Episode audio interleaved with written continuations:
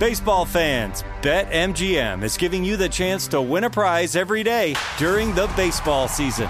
Step into the batter's box for BetMGM's Swing for the Fences free to play game. Pick an area of the strike zone and take your best swing. If you get a single, double, triple, or home run, you'll receive a prize. Smash a home run to collect a bonus bet on us. Just log into your BetMGM sports account to get started. Then visit your promotions section to access the Swing for the Fences free to play game. There's nothing more exciting than going yard with the king of sportsbooks.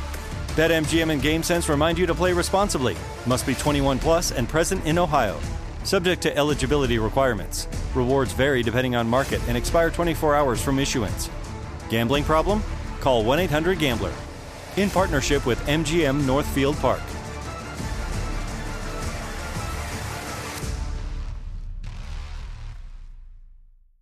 If your business needs a new application, then developers will have to write code, a lot of code. If an application needs to be modernized, then you'll need time, resources, and caffeine. If that sounds daunting, then you need Watson X Code Assistant, AI designed to multiply developer productivity so you can generate code quickly. Let's create a more modern foundation for business with Watson X Code Assistant. Learn more at ibm.com/slash code assistant. IBM. Let's create.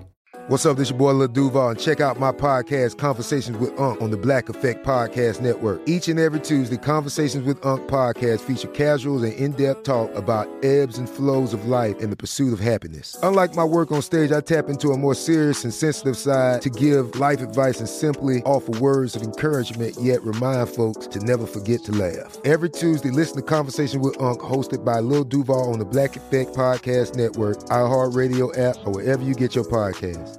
Presented by AT&T. Connecting changes everything. This is the Jabberjaw Podcast Network.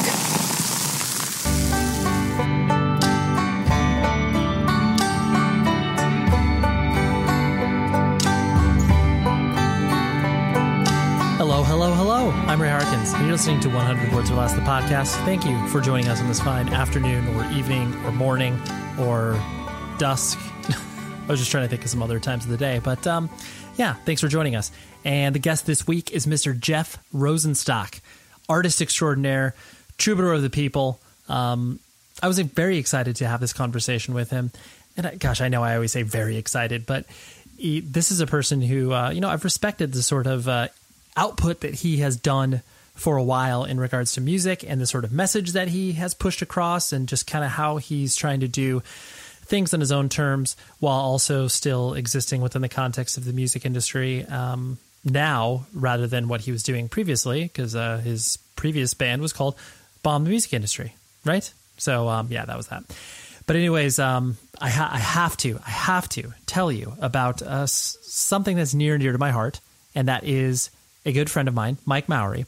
He runs a record label called Outer Loop Records, and uh, I want to play you a song from a band of his called Chasing Safety. Now, this label has been around for for a while, but now they are kind of relaunching because they've signed some new bands and they want to get the word out there. So, um, yeah, this band is called Chasing Safety, and uh, yeah, they, I'll, I'll, just let you listen to the song and. Um, you can tell me what you think about it, and then uh, we can go forward from there. So, um, yeah, here is Chasing Safety, and just a little clip of it called Brand New Prison. That's in the song. So, uh, hear that in. So yeah,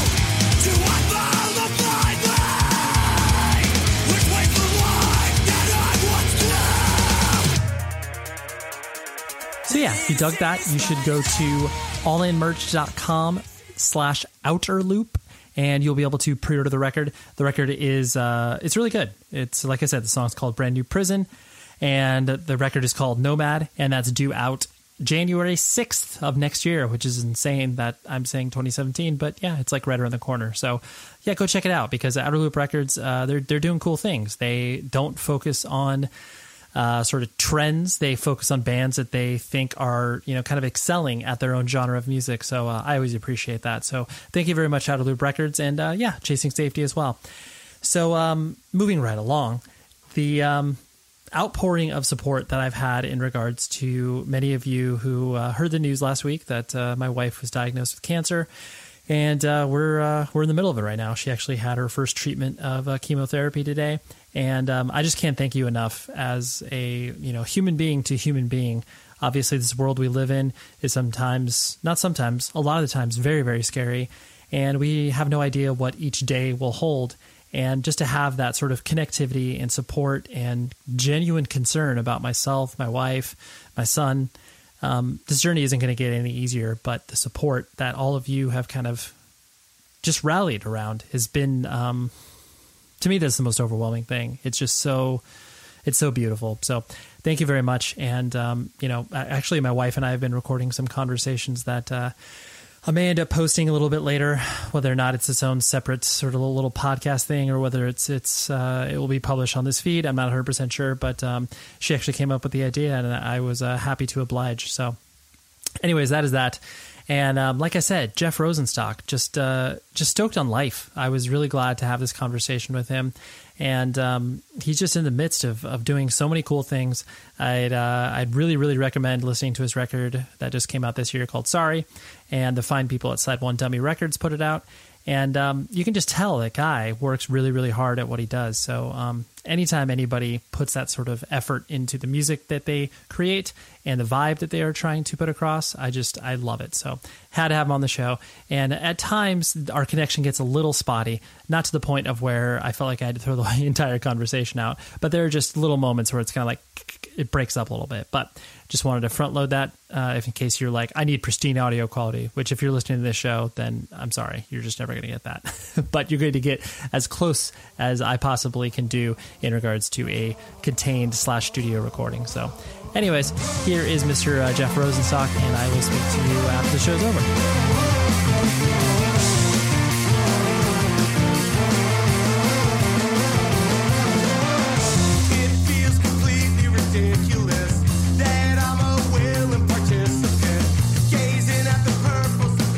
you and I are roughly the same age, and we've uh, I, we definitely have many many mutual friends. But um, it, it, was one of those things where I think I got keyed into you, obviously when bomb music industry was happening, um, and initially it was one of those things that I, I saw obviously the uh, sort of manifesto that you had and what you were uh, attempting to accomplish, and frankly were accomplishing.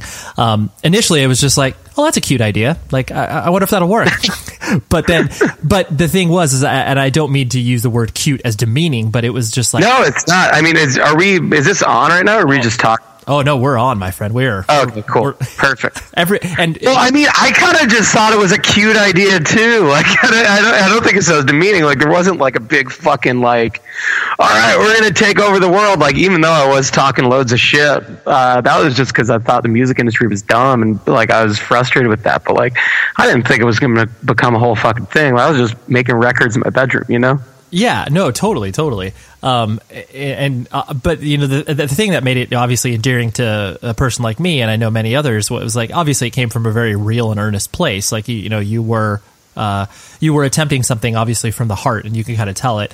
Um, but I, pre- I presume at many points in your you know uh, whatever experiment whatever you would like to call it uh, of that there were points where you uh, you kind of drove yourself crazy with a lot of the rules that had been kind of you know set in place. Uh, or was it one of those things where it was just like oh if that doesn't work for me now then I'll I'll, I'll kind of throw that away it was more of the second thing, but it wasn't like if that doesn't work for me now. It was just kind of like adapting to new situations. Like, bomb the music industry uh, as a starting thing wasn't really supposed to be anything. Um, and so as it grew and as we toured and stuff like that, and then at towards the end where touring was like a thing that we were doing a lot of and going internationally and stuff like that, um, we just tried to kind of adapt to the the vibe of the start, if that makes sense. You know what I mean? So, like, uh, take take shirts for example. That's a big thing. That's something that like I do always kind of wonder if we could have just done it without ever selling shirts or ever selling records, but we did, and that happened. Um, but it was like we. Uh, like people kept asking for us for shirts. Uh, for those who okay, so for most of the people listening who don't like know, uh, the thing about the music industry for a while was that we did not sell any shirts. We didn't want to sell merchandise. Um, I, I, specifically didn't want to. I'm sure my band members got frustrated with that at, at points in time. Um, but so if you brought a shirt to a show, uh, we would spray paint a shirt for you. We just make a shirt, and then you wouldn't have to spend any money, and it's cool. Um, you could donate if you want to, and um, like before we had vinyl records or anything like that.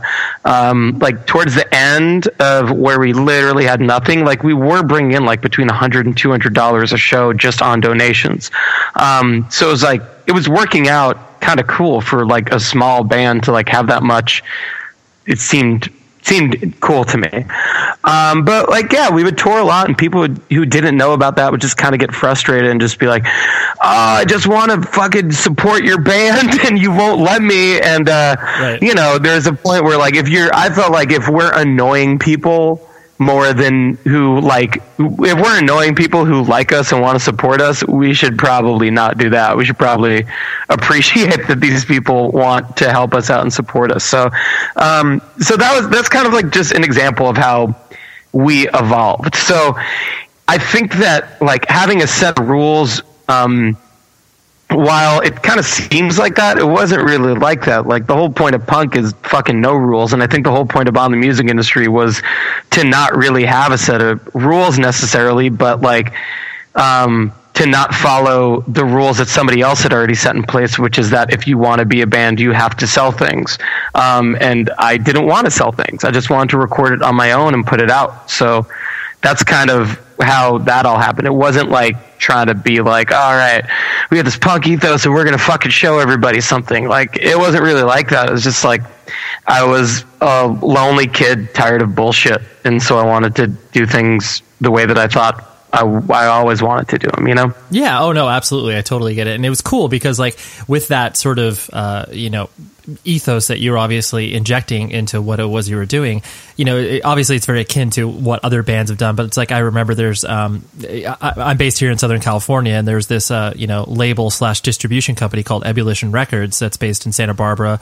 Um, you know, c- kind of definitely along the sort of you know uh, hardcore punk sort of vibe, but you know they had a lot of these bands that um, you know very very strictly uh, adhered to the uh, you know DIY. Like you know they would be they were like no fucking barcodes on our records. Like you know we we're, we're rallying against the system in the same way that you obviously were doing. But there was similar vibes where a band you know a band they would it, it, as opposed to selling merchandise they would go to a local thrift store buy like you know 20 or 30 you know $2 t-shirts screen print, you know, their band logo on, you know, some terrible like, you know, pizza delivery shirt or whatever, and then sell that yeah. for like five bucks at the show. But it's like, I just, I, the, the spirit is obviously, I think, what really endears people towards it. It's not so much the execution, it's the fact that it's just like, oh, dude, someone's fucking trying.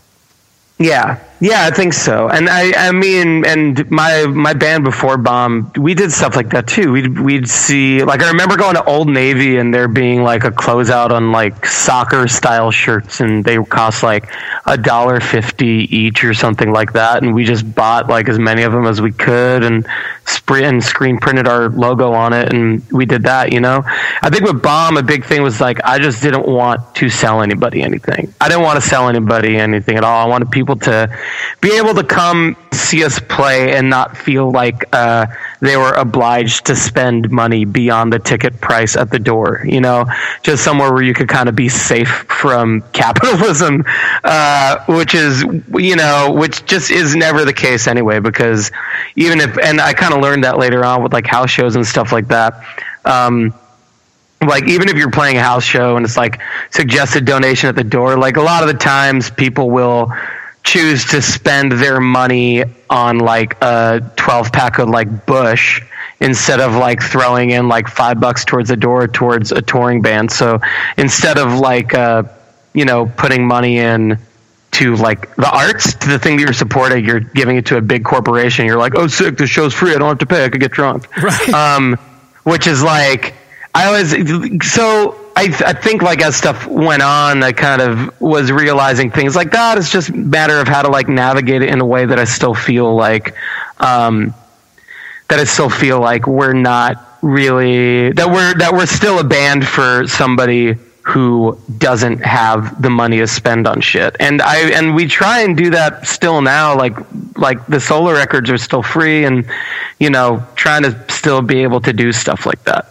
Yeah, for sure. Uh, you hold on just one second. Yeah, My absolutely. phone's on vibrate, and it's probably going to keep picking up on the thing.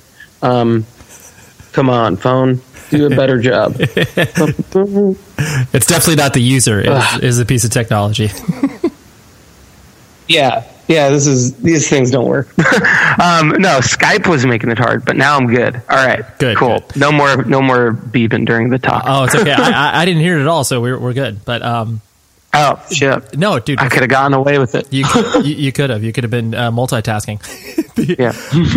Um, so you yourself, you were you were were you born and raised in Long Island, or was that kind of where you just uh, you, you grew up?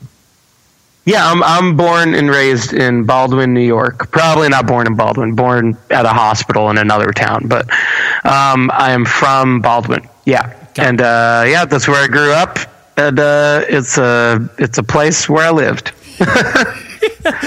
And so, what, what was your uh, what was your family structure like? Like mom and dad in the house, brothers and sisters. What was the uh, makeup? Yeah, I don't. Mom and dad, brother and a sister. Uh, brother and sister were super, super, super smart, which was kind of strange for me growing up because uh, I just like I don't know. I wasn't smart at the same shit that they were smart at, um, and that was just kind of weird growing up. It was like, oh fuck, you know. like for like for example, can you still hear me? Oh yeah, yeah. No, I'm good. Yeah, yeah. Like for example, uh, or not for example, my my sister like writes for the New Girl, and my brother is currently like applying to be a fucking astronaut. So like me as like a little like ska kid is just like, hey guys, wait up. I, I, I can see that where it's just like, uh, yeah, they're we, we're on different uh, creative life paths. That's for sure. yeah, yeah, yeah. But they're but they're both super funny. I love them a lot. They're great. I love my brother and sister. yeah. Um, and what what'd your parents do as you uh, for for work as you were growing up? Uh, my dad is a lawyer and kind of was just doing his own thing with that. And uh, my mom uh, was an art teacher, was an elementary art school teacher, um, which was convenient because I'd have like markers and stuff to play with all the time. Oh yeah, absolutely. The added benefit. Yeah. Oh, yeah. And then, God, and when I started making zines, it was like, cool. Make the copies at mom's school, cut them up with mom's paper cutter. Sick. Awesome. You know? yeah, basically, she was your built-in Kinko's. Yeah. Yeah. Definitely. Yeah. Dude, that's that, that's incredible. Um, and so then, uh, you know, what kind of kid did you find yourself being? Is obviously you were uh, starting to, you know, go to junior high, junior high and high school, and your, uh, you know, identity, what you gravitated towards, and stuff like that. I don't know. I mean, I think when I was when I was in uh, elementary school, uh, I I don't know what was I doing. I was doing like a lot of. I know that I was doing a lot of community theater stuff, which is weird. Um, and I was doing it because my sister was doing it, and I was just like, "Oh, my sister's doing this cool thing. I want to hang out with my sister." Um, and uh, I don't know. It was. It ended up being like a strange, tense thing where I felt a lot of pressure to like do things correctly during it, um, and I feel like, like just like not fucking up lines or fucking up like blocking and stuff like that. Because like you'd get yelled at. It didn't matter how old you were. Like they'd give you shit if you fucked up. Right. Um, and uh, like I think after and that like started that that kind of uh, is where I started realizing that I was a very anxious person um, in that situation, and uh, I and that kind of like once I hit junior high, um, I stopped doing that.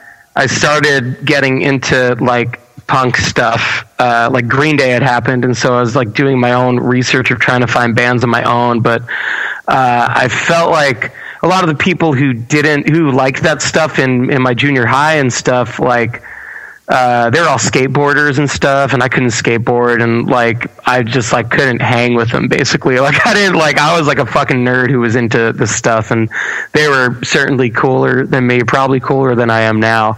Um, so like I don't know, I kind of just went to junior high and uh, was kind of floating around and didn't really know what to do, and I was like into music, and I had a few friends, and but like it was just kind of like I don't know. I felt lost for a while, and uh, eventually through like listening to punk and metal, I stumbled across Long Island hardcore stuff, and uh, from there, kind of ended up finding ska stuff and realizing that like I could be a part of like local shows and shit like that.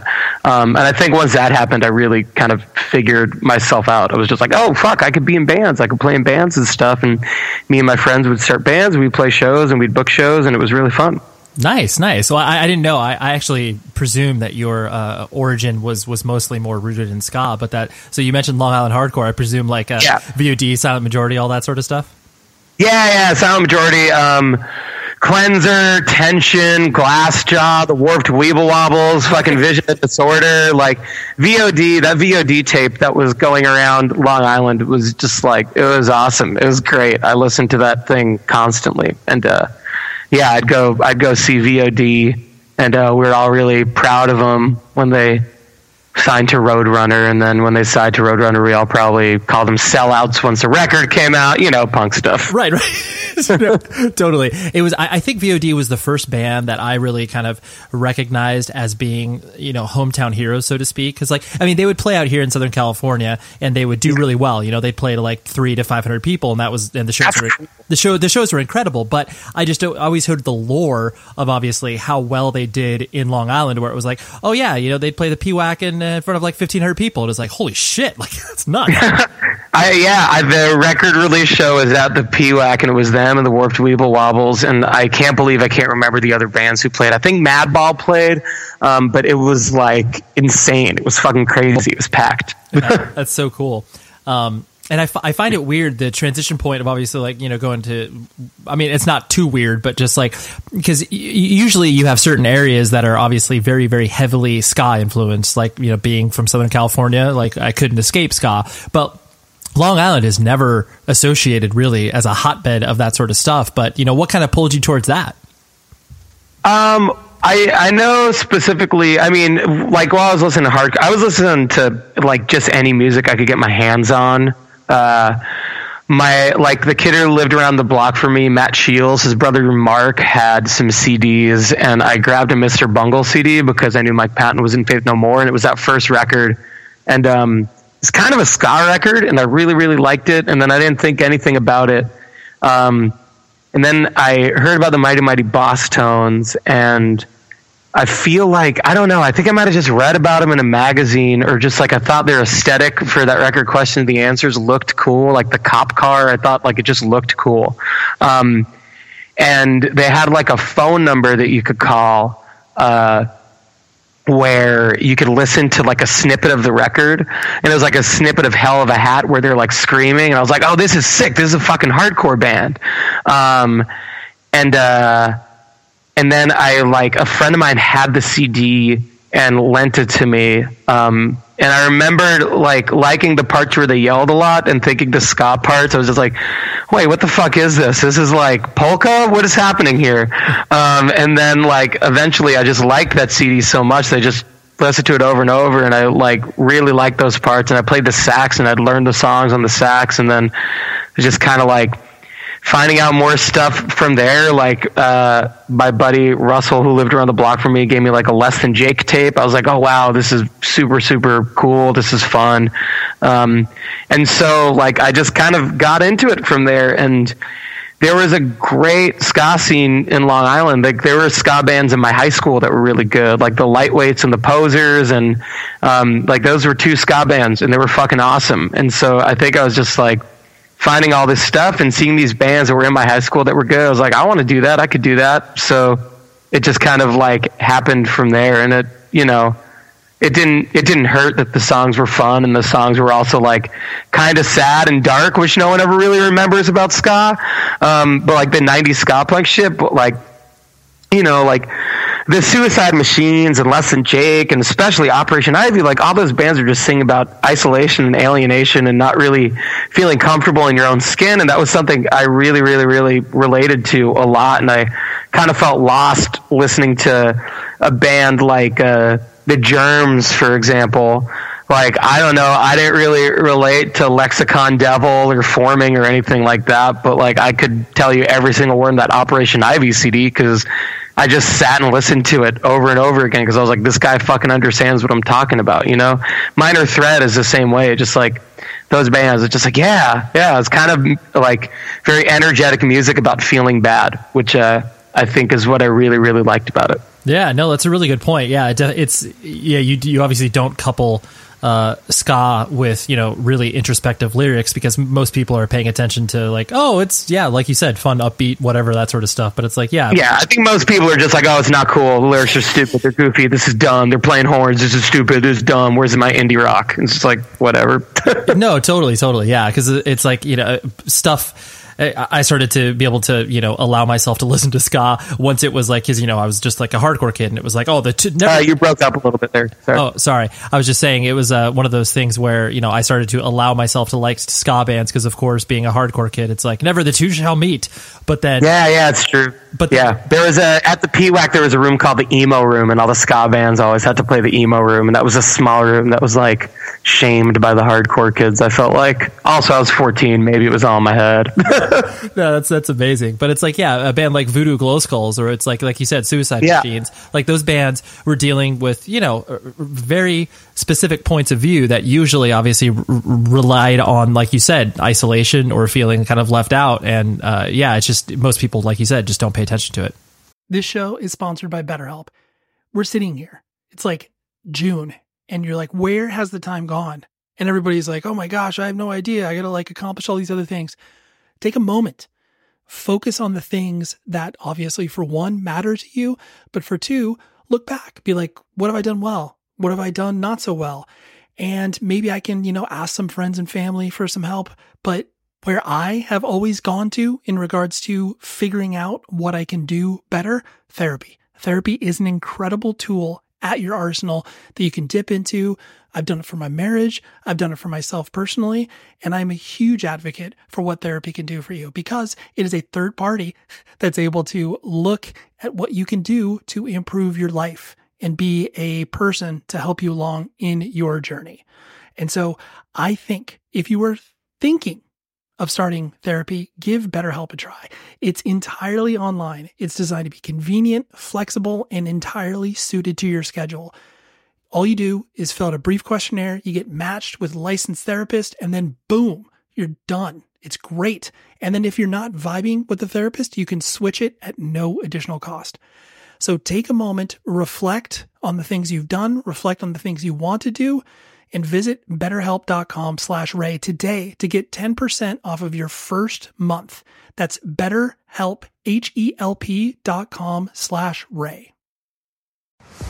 Baseball fans, BetMGM is giving you the chance to win a prize every day during the baseball season. Step into the batter's box for BetMGM's Swing for the Fences free to play game. Pick an area of the strike zone and take your best swing. If you get a single, double, triple, or home run, you'll receive a prize. Smash a home run to collect a bonus bet on us. Just log into your BetMGM sports account to get started. Then visit your promotions section to access the Swing for the Fences free to play game. There's nothing more exciting than going yard with the king of sportsbooks. BetMGM and GameSense remind you to play responsibly. Must be 21 plus and present in Ohio. Subject to eligibility requirements. Rewards vary depending on market and expire 24 hours from issuance. Gambling problem? Call 1 800 Gambler. In partnership with MGM Northfield Park.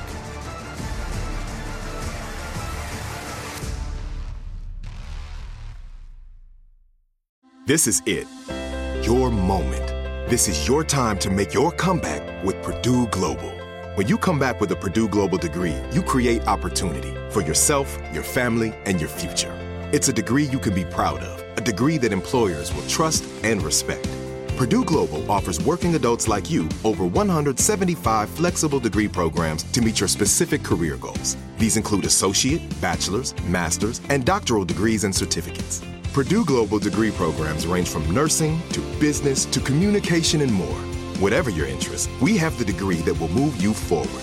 You have the knowledge, you have the experience. Now it's time to get credit for the work you've done and earn the recognition you deserve with Purdue Global, Purdue's online university for working adults.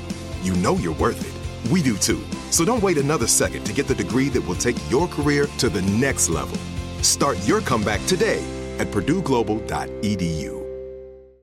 Yeah, but I mean, at the same time, I kind of like, and I, it, it's so funny because I've, I've, since there's like a ska song that lasts like half a minute on the record, every time I talk to somebody about this record, I've end up talking about ska. And what I'm realizing is that like it was music for outcasts and it still is music for outcasts. Like it's not, it's not fucking cool. It's not there to be cool. It's there for people who are not cool. And it makes sense that people talk shit about it, you know? Oh yeah, no, absolutely. um, and so, like you know, once you obviously started to experience, uh, you know, kind of putting your your first band together and um, you know playing shows and stuff like that, I presume at that point it was one of those things where everything else kind of fell to the wayside, and you were just like, oh, this is all I want to do. I just want to play shows and you know eventually go on tour. Yeah, I mean, at, well, it kind of like before I had a band. Um, I just like sat in my room with my guitar and a tape recorder and I would just write like these shitty songs and just record them in my tape recorder.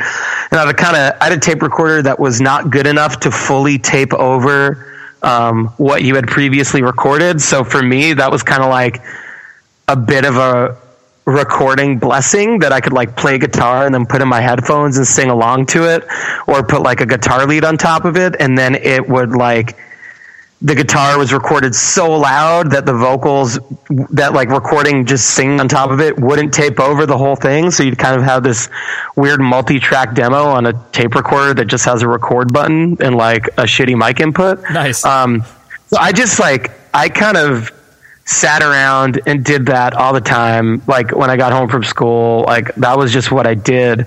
Um, and uh, i would also like hop on the computer and like uh, I got this program called Cakewalk uh, illegally when I was a kid um, from like some AOL chat room shit, um, and uh, yeah, I I would just like write songs. I would like MIDI them out, and I would like score like horn parts and like every guitar part going like na na na na na na na na na na like that kind of shit with it. so good. Um, and like I was and I was doing that, and then um yeah, by the time like I realized that there were people who would want to play in a band with with me, like my brother's friend Joe Werfelman was like, "Hey, we should start a band." I was like, "Okay, cool." Like, and I'm already like writing songs, so this is how they should go. You want to write these songs, and it was just kind of like I was doing like that was already a thing before the band started, um, and I think like the the biggest hurdle was like trying to learn songs completely as a unit. And I feel like that took years before we actually figured it out. But like, yeah, once we did that, um, and we were in high school, like once we had gotten to that point, Long Island had such a good local ska punk hardcore scene that uh like you could just play shows every day on the weekend if you wanted to and we did and that was like the only thing we wanted to do. No, that's that's amazing. I mean, I always found it funny too, where like obviously as you get to tour more and spend more time on the road, um, I always looked at uh, you know people that had you know five or usually like six or seven piece bands, and I'm like, man, I can't believe you tour like that. There's way too many bodies in the van. you know, like you got yeah. you got so many people in there. It's like you know, I, I, always loved it when it's like, oh man, there's there's there's just four people in the van. Like this is so much more comfortable. One more one body makes a huge difference. Yeah, it does. That's I'm and you know just like yeah, trying to feed fucking seven people. It's like a nightmare for sure. yeah, where, where, where do you want to go? I don't know. Where do you want to go? I, I don't know. well, I mean, just even like yeah, yeah. Well, even just trying to pay for food, you know. Yeah. Trying to like kind of figure figure out everything for that many people is just like it's hard. Totally. It's like then you then you have your uh, your your two vegans in the band and then one vegetarian and then you're like, "Oh, but then we're not going to eat at some shitty, you know, corporate thing. Like we maybe have to, you know, do this and everyone has their own needs." Yeah, I mean, we kind of always end up yeah, we figure stuff out. I mean, it's that doesn't change no matter how big your band is. At least for me, like I feel like our our dietary complications in our current band, eh, we're so all over the fucking map that it's like there's literally not a single place we can eat where somebody won't be like, all right, you know, right? Someone's like, cool. Looks like I'm just getting the sides here. Looks like I'm getting fries. Yeah, yeah, basically. Did you um you know how how did your parents react to you obviously getting into this subculture and this stuff that they probably didn't understand well uh, you know they wanted me to think about they wanted me to think about school and they wanted me to think about classes and and other shit and really focus on uh, my future stuff and uh, I didn't want to do that. I, I, just wanted to do music. Uh, and so I don't know. It was weird. It was a weird time. Um, looking back on it, they could have. I like. I don't know. They they definitely they certainly could have been worse, and I don't blame them for in any way for like being like, oh fuck, like you're just like never. You you've just abandoned all like hopes of like being on like the football team or or like doing honors science or honors this or any of this shit like your brother and sister have and you're just like having your older friend pick you up in his Jetta where like you guys all smoke cigarettes in the car and like go to the go to like VFW halls and have these like unchaperoned uh, shows where a bunch of teenagers smack into each other. You know, they had about the reaction that you would expect to have from that. Um, maybe a little bit on the. I mean, like I I did it. Like they didn't like lock me in the house or anything like that. You know. Um, but there were certainly times where they were just like I don't know, not super happy with what I was doing, but right. what are you going to do? I mean, that's that's very understandable, you know. Yeah, no, absolutely. Yeah, they were they were like, we're just concerned about Jeff. We don't want him to throw his life away. Yeah, basically. I don't know. It's tough because, like, I I mean, ask me when I'm 16, and I would have had a lot of uh, a lot of strong words about this, but like to be honest, I'm fucking 34 now, and I understand that my parents are just human beings, and I I love them to death, and you know I don't want I don't want I don't want to talk shit about my parents. You know what I mean? No, well, like because you you like you said you you understand it from because like especially where it's like you know I'm going to find it interesting where it's like whatever. I mean I have a five year old and I'm 36, and it's one of those things where it's like when he the moment he brings home something I don't understand that's that's that's the exact same way that our parents felt when yeah. we were like bringing home, yeah, you know, records and wanting to go to shows. And they're like, "What the fuck do you mean going to shows? Like, is it a concert?" And you're like, "No, it's a show." Like that, that whole discussion goes in in cycles, and you just don't, you know, you understand where your parents are coming from when you, you know, face it yourself. Exactly. And I mean, and honestly, there was a point where I just like stopped talking to them about it. Like, I, I remember, uh, like our house was under construction. So I was like sleeping in a room towards the back of my house where I could like sneak it through the back door. And I remember coming home late one day and like my mom was waiting for me. She's like, "You're you're home at like two o'clock in the morning," and I was like, "Yeah." And then that was pretty much it. And then that was that. It was just like, yeah, I mean, I don't know what you're gonna do. Are you gonna like? You're not gonna sit back here and watch me all the time. Like I'm not drunk. I'm just I was just out with my friends and making music and talking about music. It's just like fuck, okay, well, you know, it'd probably be too much of a headache to try and rein me in, you know? Right. Um, but like, uh, but I mean, also i like for whatever reason like i just i didn't spend a lot of time at home. Like i would spend a lot of time at my band friends houses and stuff like that. And then i'd come home and like go to bed and then wake up and then just kind of do that again. I didn't spend a lot of time at home i think because i knew not I think I know because it it was tense, you know, um, and that tension really fucking stressed me out. Um, and so like our band and and it was I think it was similar for the other guys in ASOB in a lot of ways, um, which is how we ended up kind of becoming a family and supporting each other, you know. Yeah, totally. Because you, you can retreat into one another and be like, okay, well, we know that we can support each other, and obviously our parents, um, you know, are just having difficulties with this. So let's let's support each other. yeah, yeah. And again, my parents, great, great folks. If I was 34 and lived in their house now, I'd be I'd be like, I'm sorry. totally, totally. Um, and so then, uh, you know, obviously, as you started to kind of have, you know, visions of, of touring and kind of, you know, whatever, making music your life, um, was there any other thing that kind of entered the picture in regards to like oh maybe you know i could just kind of do this as a career or whatever? Or was it always just like i'll just you know work shitty jobs or, or not shitty i shouldn't say that. I'll, I'll, work temporary jobs in order to you know give me the ability to like you know drop everything and go on tour when i need to. Yeah it was always the second thing to be honest with you. I never i never thought of it as something that i would do for my career in any way whatsoever. Like i i this like as far as like production stuff goes, like music production stuff, like that's what I wanted to do when I was a kid as a job. But I think as I started getting more into things, it seemed less appealing to me to like kind of financialize my passions. Um, so I my my plan was always just like have a job and then also do music and try and balance the two and try and not put too much pressure on on music and also try to not um, try to not put try to not um, do the thing that we do uh, just as as Americans, maybe as humans, I haven't grown anywhere up anywhere else but America. But where like you're kind of taught that your career is supposed to be every single thing in your life. It's supposed to be the thing that you focus on completely entirely. Um, but I've always just thought of it as like um, a job is just something that you do to make money. And I think since um, I've always had a bit of a distaste for spending money and stuff like that. Uh, that I just was like, okay, so I don't need to like freak out about this and I'm just going to work these things and kind of have that as like, that's how I pay rent and that's how I pay bills and that's how I buy food and booze and like, that's cool. And then the band will be the band and it'll be fun.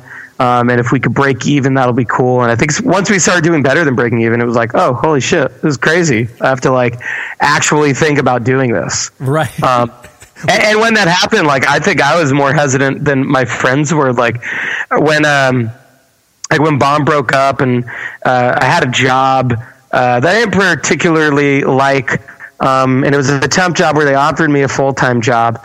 Um, and I knew they were going to offer me a full time job because I was doing a good job at it. It was graphic design stuff, and again, everyone in my graphic design department super nice, super nice, liked them a lot. But it was just like not really what I wanted to do.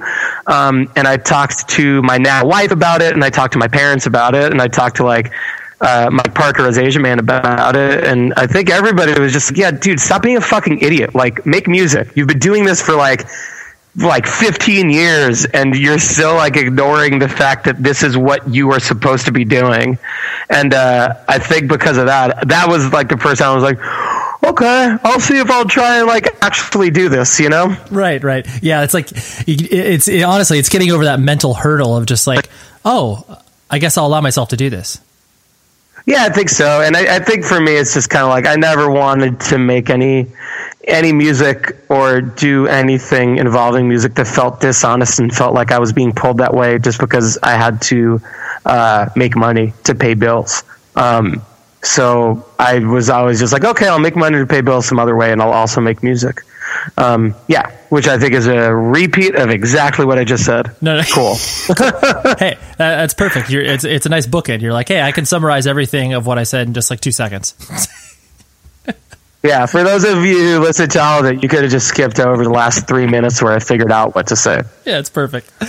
Yeah. Um, Baseball fans, BetMGM is giving you the chance to win a prize every day during the baseball season. Step into the batter's box for BetMGM's Swing for the Fences free to play game. Pick an area of the strike zone and take your best swing. If you get a single, double, triple, or home run, you'll receive a prize. Smash a home run to collect a bonus bet on us. Just log into your BetMGM sports account to get started. Then visit your promotions section to access the Swing for the Fences free to play game. There's nothing more exciting than going yard with the king of sportsbooks. BetMGM and GameSense remind you to play responsibly. Must be 21 plus and present in Ohio. Subject to eligibility requirements. Rewards vary depending on market and expire 24 hours from issuance. Gambling problem? Call 1 800 Gambler. In partnership with MGM Northfield Park.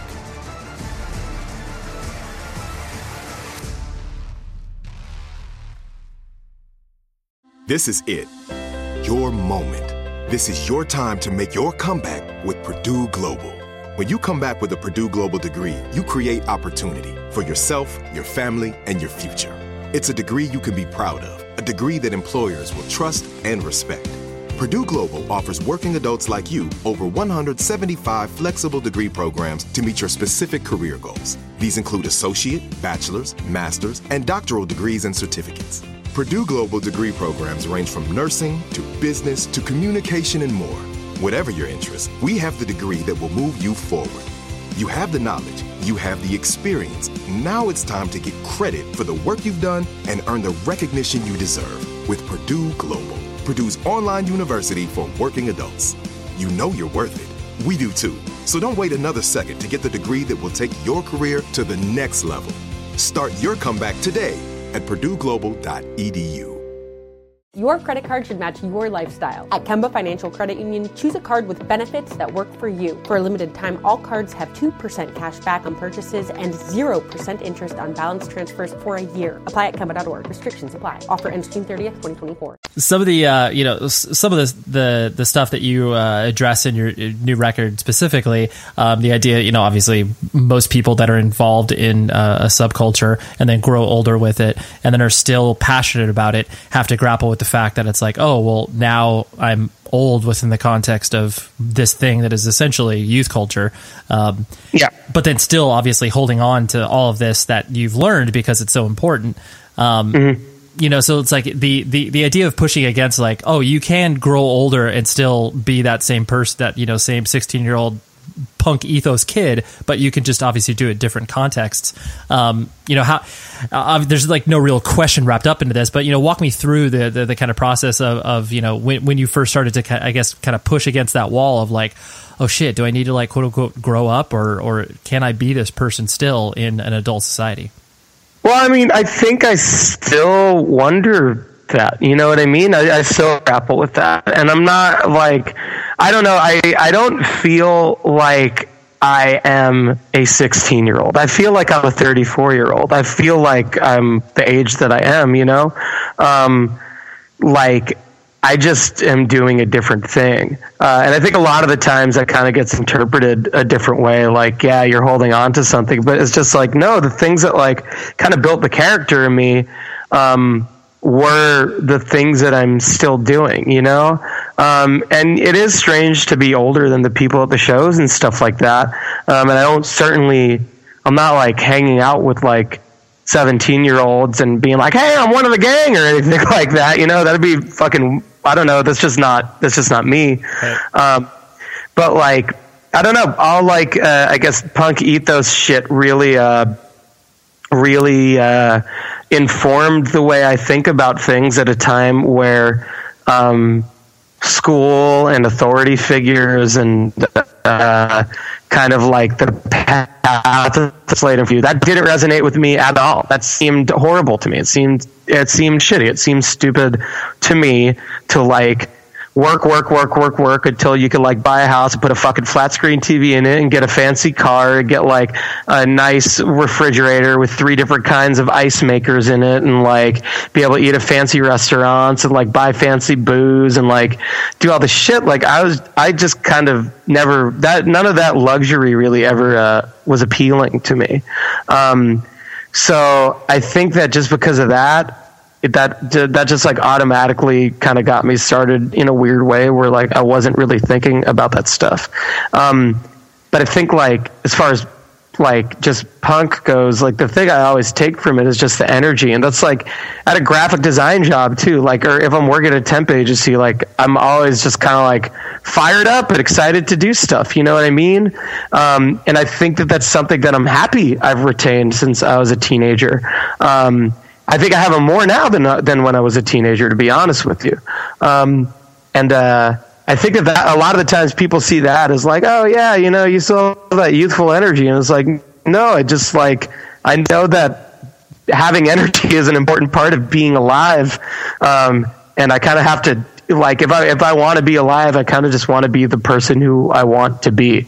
You know, there's no point of there's no point in this whole fucking thing if I'm just trying to you know, fit the pegs in the holes. You know what I mean? Yeah. Oh no, absolutely. I mean, I think it's most people because you know most people obviously the idea of you know growing complacent whatever that may be or comfortable whatever you want to classify it as i mean that's i yeah. think that's when people obviously start to give up on the the idea of like you said either having that energy having that you know desire to learn or whatever all those things that people can attribute to quote unquote being alive and um, yeah i think that's it's a very you know, it's a, it's a very tricky line for obviously people that, uh, you know, such whatever people like you and I, where we're so involved in a subculture and we still care about it and we still, you know, foster it by being creative within it. Um, but then sometimes people obviously on the outside look at this and are just like, "Oh, that's cool. You're still doing like cute kid shit," you know? Like Yeah, I you know what I used to think that, and I don't think it's like that anymore. I think a lot of the time during Bomb the Music Industry, I was thinking that my friends were thinking that. Mm-hmm. Um,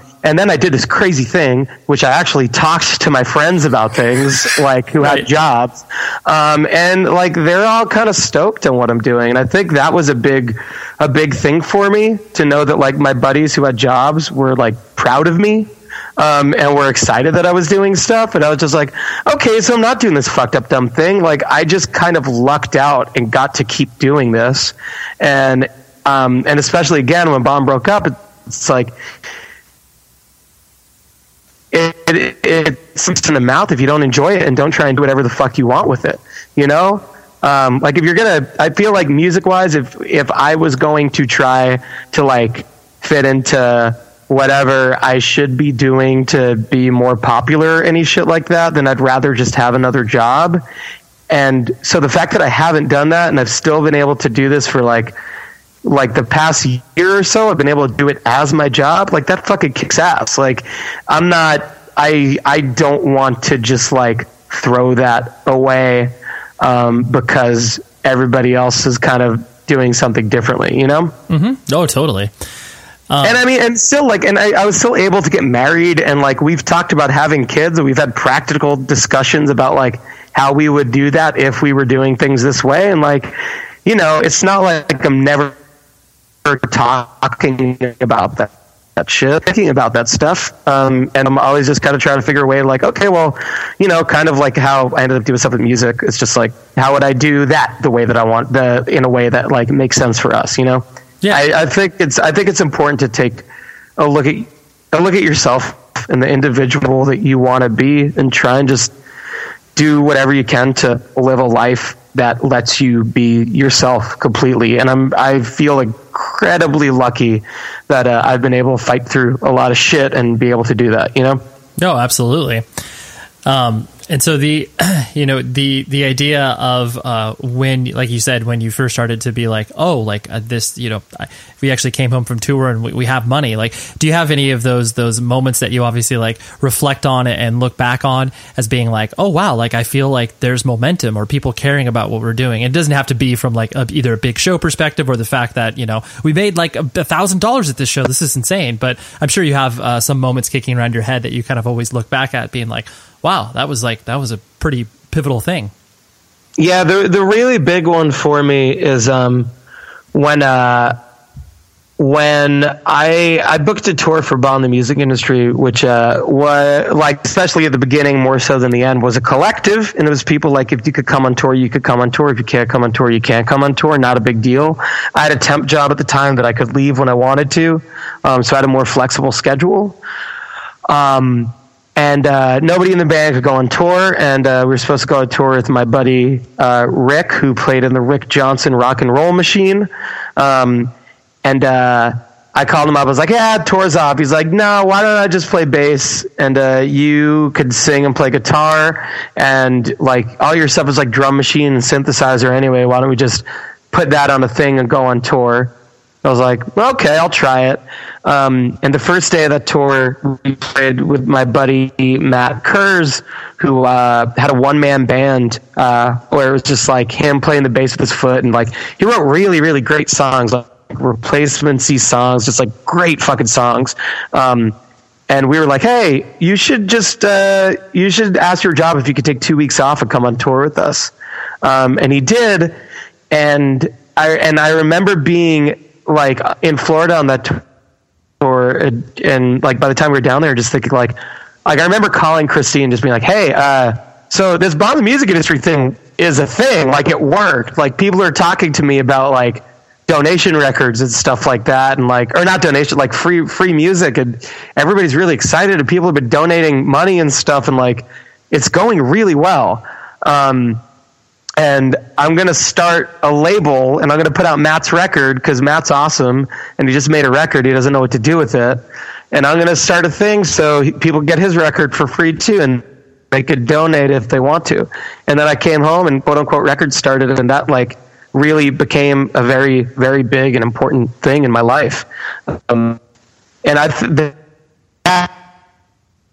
that was like everybody for the past year has been telling me is stupid. Um, is not stupid. It was actually an, uh, just a new idea. You know? Yeah, totally. people people may have not been uh, ready for it in the context that you were presenting it in. Yeah, and I'm sure alongside the music that I was presenting it with, people were like, uh, "Yeah, there's just somebody screaming over a lot of distortion." I don't. Uh, this sucks. yeah, for sure. Not that I think it sucks, but you know, right, yes. I, I I know how the general public feels. this is not for everybody, as they say. Yeah. Um, I've had I've had relatives say like, "Oh, so I've heard your band," uh, you know. right. Exactly. The um, yeah you know the the fact that it, well, when you uh, originally mentioned that you were in community theater, um, it doesn't shock me based on the fact that you know you you seem to be relatively comfortable with the idea of kind of being you know obviously the quote unquote center of attention. Not like you're asking for it, but obviously you know people that sing in bands like that's kind of a thing that obviously happens as a as a, a byproduct of playing in a band. Was that something you kind of had to like grow into, or was it you know you could kind of take what you you've learned in community theater um, and sort of you know translate that into the fact that yeah I'm comfortable on stage. I mean, I I assume that that has something to do with it, but like I don't think about it at all, and I don't like attention. I don't like taking pictures with people. I don't like. I like talking to people, but it, it makes me feel uncomfortable when people uh, like I'm not great at taking compliments. Uh, I've I know that I've been told that a lot.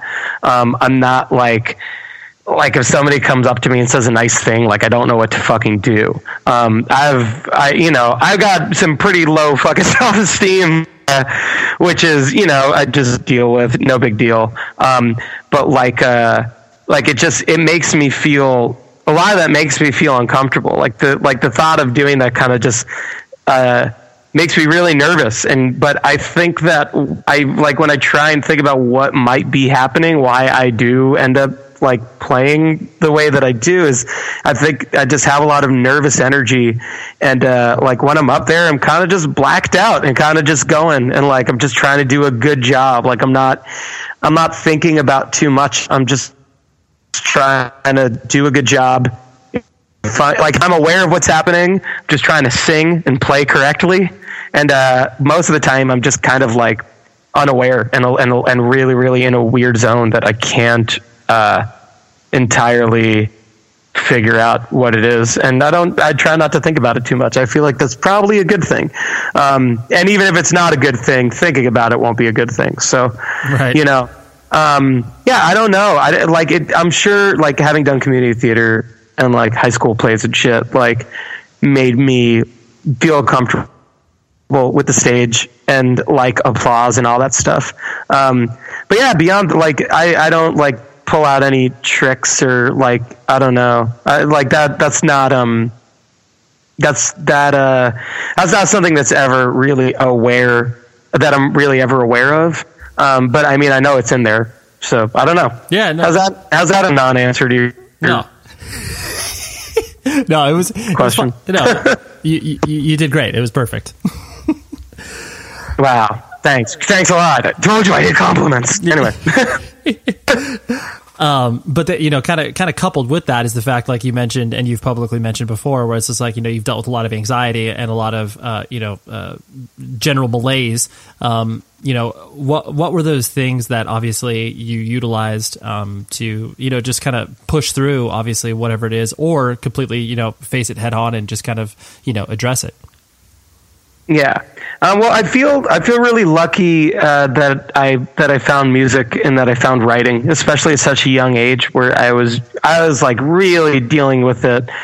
Uh, it, it, really helped me deal with it, and like as I realized that growing up, um, I kind of I really appreciate the fact that I'm able to compartmentalize uh, a lot of the things that come along with depression and anxiety um, and I've been able to kind of compartmentalize that into when I'm writing uh, and to when I'm playing. And uh, yeah, I don't know. That's just kind of how I deal with that stuff. And and and again, I feel, and that's probably why I am going to keep doing this. Like even if I had a job, I'd still write songs and record them and like send them, put them up on the internet or whatever. You know, like I would just for free still. Like it's not Like that, it's not something that's ever going to stop for me just because um, while I am uh, overjoyed and ecstatic and over the moon and beyond appreciative that uh, people seem to be enjoying it as of late.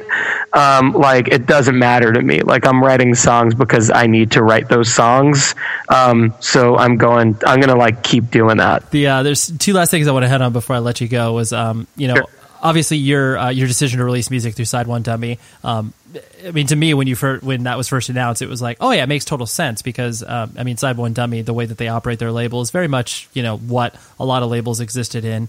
Um, you know, whatever in the mid '90s, where it was like this this very familial vibe, where it's like you know, if you pick up one record uh, by a band on this label, you probably will like the other bands in this label, even though they may not sound exactly alike. Um, I presume that was very deliberate, like when you first started to kind of entertain the idea of working with labels, that it needed to foster some some sort of feeling like that to make it feel like you're obviously a part of something, as opposed to just like this this cog in the machine. Yeah, I mean, yeah, definitely. I didn't realize Side One Dummy was a label like that until I was on the label. To be honest with you, uh, it just like they hit me up right after we were done recording We Cool, and it was just kind of like I didn't I, I didn't expect it to happen, and like I was saying before, I just asked people's advice, and everyone was just like, "You should go for it. You should go for it." Um, and I met them all, and they were all really nice. They were all super nice, and I liked them a lot. Um, and so that just that was kind of more of it than anything. Was just like meeting uh, Christina and Jamie initially from Side One Dummy right off the bat. Like they were just fun to hang out with. Um, and when I had like I went to Side One Dummy to talk to them a little bit about like possibly doing the record together, like right before I flew over to Australia to do the first Smith Street Band record that I did. Um, and uh, yeah, I just remember hanging out and just being like, oh, so this is just like it was just like I like it just felt like a familial vibe personality wise for the people who worked at Side One Dummy um, which I that and I mean the only other labels I've really worked with like Asian Man Records is Mike Park and Skylar and Bob and those guys are my friends and I still hang out with them. Um, and my buddy Pete who runs EJRC who helped me put out Vacation. Um, like he's a good friend. Like they're all really good friends and I think it's Side One Dummy when I met them and seemed like they we kind of just vibed on the same things. It was like okay, cool. I like them. And then I asked them if I could put the music out for free still, and they said yeah. And then, well, they said no, and then I said please, and then they said yeah. Uh, and then, uh, yeah, and so that just kind of was it. And then I kind of realized later on that yeah, everybody on Side One Dummy um, especially right now. Like we're all buds, and it's really cool. And I like everyone on that label, and it's awesome. And they keep signing more buddies of mine, and I'm just like, sick. Allison Weiss is on the label now. That's fun. Chris Van on the label now. That rules. Yeah, you know. Yeah, exactly. Um, and obviously, like you mentioned earlier, um, you know, production seems to be something that you're obviously getting into, and that's always something you've kind of had a vision for. Um, is it, it, I presume now you kind of feel obviously ready to take on that handle, whereas maybe you know whatever five to ten years ago, you might not have felt like you uh, maybe could have done the best job at it, um, or did, have you always felt ready? No, I mean it's a, it's a matter of like mustering up confidence and trying to remember that you're there for a reason and somebody asks you to be there. So like if you say something, you're being helpful, you're not being stupid, um, which is something I just grapple with constantly all the time. Um, but like the first situation that, that was like kind of pro that I was in was that Smith Street Band record, Throw Me in the River. And like right off the bat, we were in an expensive recording studio, like a nice recording studio with the engineer who uh, did the Cat Power record. Uh, Moon Pix and did like the first Living End record, maybe the first two Living End records. Um, they have like the avalanches were in the fucking B room there, and I'm just like this fucking scrub from Long Island, just like, oh, okay. Um, and I remember Matt Voigt, the engineer, was just uh, really nice to me, um, and didn't make me feel like I did not belong there. And when I would suggest things like, hey, let's put up a wall at the end of the room, let's put a microphone behind it, and let's bury it. I think it'll sound cool. It'll sound fucked up and weird. Like, did it, and we ended up using that mic, and I was like okay, great. And it's just kind of like little things like that that have happened. Like when I when I suggest something and people are like, "Yeah, let's do it," and then I hear it back, and it sounds good, and the band's happy. Like more and more when that happens, I'm just like, "Okay, cool, I'm into this. I'm I'm doing a good job." And then also it's just a matter of, just trying to be friends with the people you're working with and looking out for their songs and trying to make sure that they're all doing the things that they want it to do and being honest and helping out where they're like, I don't know what the song should do here, being like, try this. Or being honest, you're like, hey, I heard the demo. This part goes on for a long fucking time and it doesn't need to. Maybe uh, get rid of some of it. Like, just not feeling weird about doing that and also accepting everybody else's ideas. Um, so it's cool. I, I, think I just do a good job at it because I like music. Um, and I really like doing it. The whole confidence thing and trying to like tell people what to do. I don't, I'm not super good at that, but, uh, you know, I, I, I'm just constantly trying to grapple with it. Like I still, I don't feel like I'm necessarily all that much better at that than I ever have been. Um, sure. But at the same time, it's like people are asking me to do it. I got to do it, you know?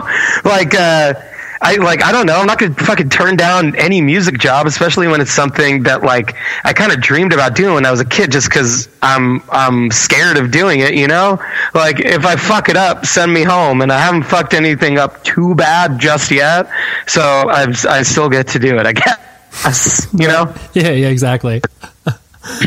um, and then, uh, like I mentioned at the the you know onset of our, our chat was the fact that you know you've uh, you've done a lot of podcasts with like you know being a co-host on Going Off Track and stuff like that. Um, you know, you see, you you personally seem to obviously ask you know really kind of introspective and you know uh, digging questions or leading questions.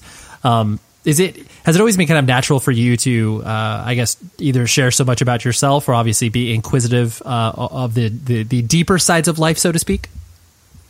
Um, I don't know. I think I'm just uh, I take no I take no pleasure in lying. I find it incredibly stressful and anxious and I don't like doing it. That's why I'm generally so honest. Um, I also can't shut up. So I have a good combination of like, I talk too much and I like lying is not fun for me in any way. Um, so I think that's that's why I'm like kind of like that myself, and um, I don't know. And it's I, I and like I just ask questions because I'm curious about things. You know, I I guess I've probably read a lot of interviews with a lot of musicians and a lot of people, and I and I find stuff like that interesting. So I'm just trying to ask, ask the thing. I'm trying to ask the thing that I think is interesting. um, like I like when I went to school, like I was I was trying to do journalism for a little bit because I thought that was really interesting. Um, and then I just I just never ended up going that way. But like I don't know, I kind of like when I was a kid, I would I would make like, fake fanzines on the computer for like Green Day and Offspring and like write fake interviews up and then eventually like I would I would interview them myself and stuff and uh not those bands like smaller bands but like uh you know, I think that it just kind of comes from I don't know. I've always been interested in bands. I'm always curious how they work. Like right now, like right now, I'm at a I'm at a studio and John Agnello, who is a fucking amazing engineer, um, who's worked with Sonic Youth and Dinosaur Jr. and the Thermals and uh, a bunch and countless great bands. Like worked on a Cyndi Lauper record. Like all I want to do right now is go in there and ask him 5,000 questions about a million things. Um, so I think like when I'm talking to somebody interesting, I just want to ask them a lot of stuff. And maybe also if I'm asking like dark questions, I just, it's like just me just being like, fuck, how do you get through it? Cause sometimes I don't know how to fucking get through it, you know? right, totally. You're like, I'm actually looking for, there's no question here. I'm just looking yeah, for, for some advice. What the hell do I do? totally. I'm actually using you for my own personal benefit, please. yeah, please tell me. Uh, I don't. My resume is not good. How do I format this? How would how do you format your resume, Bobby Moynihan? Yeah, that would that would be absolutely incredible if you like like physically pulled out like a computer and like we're like doing a like step by step process with a person on the podcast. Yeah, asking for a friend. Um, there, I don't know my bank password. How do you find it? totally. Could you? What What's the eight hundred number you call? That's incredible. yeah, do you know? How do I get through to customer service on this thing? I've been on the line for a long time, Mike Yerg. yes, help me out. Well, Jeff, Jeff, I really appreciate you hanging out and making time in your day because I know you're uh, you're a busy dude. But uh, yeah, this has been fun for me, and I hope it uh, hasn't been too painful for you. It's it's been just the right amount of pain for me. Thanks a lot for speaking to me. I really appreciate it. So there was Mr. Rosenstock. Just a, a pleasant chat with that uh, fine gentleman. So yes, that was uh, that was much much needed for myself. And um, anytime I'm able to have these conversations, because I know a lot of people um, have been giving me you know feedback questions where it's like, man, how are you even able to like you know do anything right now um, with all of the kind of chaos that's swirling around you? And really, it's it's kind of the the work that I do is what's able to uh, kind of keep me going because you know if you sit around being focused on something and you're kind of playing out every single scenario in your head uh, that doesn't do anybody any good. Not not only does it do me uh, it, I, was, about to say an injustice but that's not that's such an overstatement. But uh, it doesn't do me any good if I'm sitting in this negative headspace. It doesn't do my wife any good sitting in this negative headspace. And um, yeah so I, I this podcast exists um, to be a vehicle for creative expression, and uh, that creative expression will get out even in times of tragedy, which uh, what I'm experiencing right now. So, thank you very much for listening, and uh, thank you to Jeff, and thank you to Jamie at Side One Dummy for always uh, helping out the show and bringing me some cool people to talk to. And uh, happy Thanksgiving because uh, you are more likely than not listening to this either you know days after or on Thanksgiving. And um, hopefully, you kind of sit around and whatever situation you're in, whether it's a room full of friends, room full of family, uh, or if it's just you know with one loved one, it doesn't matter. You really, you just soak it in. Just really appreciate the you know little nuances of the moment, uh, stuff that is pretty small and inconsequential may end up playing a much larger part in your life much later where you're just like man i remember that necklace you wore on that one night or i remember that that shirt you were wearing with that that cool thing on it or whatever. It's just those are the memories that kind of stick in your head. It's just uh, it's wild when um, that stuff may get taken away from you is when you just remember some really really specific things about your life. So anyways i just encourage you to be thankful for everybody uh, around you and hopefully the you know fear that a lot of us are, are feeling inside uh, can be turned away for even if it's just a couple hours and focus on the people that you care about the most. So there's my Thanksgiving message, and uh, hopefully you're um, you know enjoying it, not eating some animals as well because uh, that's uh, important. You know, how about you eat some mashed potatoes, right? Anyways, happy Thanksgiving, and I will be back next week. I'm not even going to tell you. Well, should I tell you? Uh, yeah, I think I'm going to tell you. So next week's episode is with Billy Rymer, the uh, drummer of the Dillinger Escape Plan. And uh, it was a very weird yet cool conversation I had with him because he was like loading drums. And I never like to speak to people when they're on tour, but uh, this was kind of a necessity. So, um, yeah, that is what's happening next week. And uh, please, until then, be safe, everybody. Like I tell you every single week, but really, truly, this time, be safe, everybody. You've been listening to the Jabberjaw Podcast Network, jabberjawmedia.com. Shh.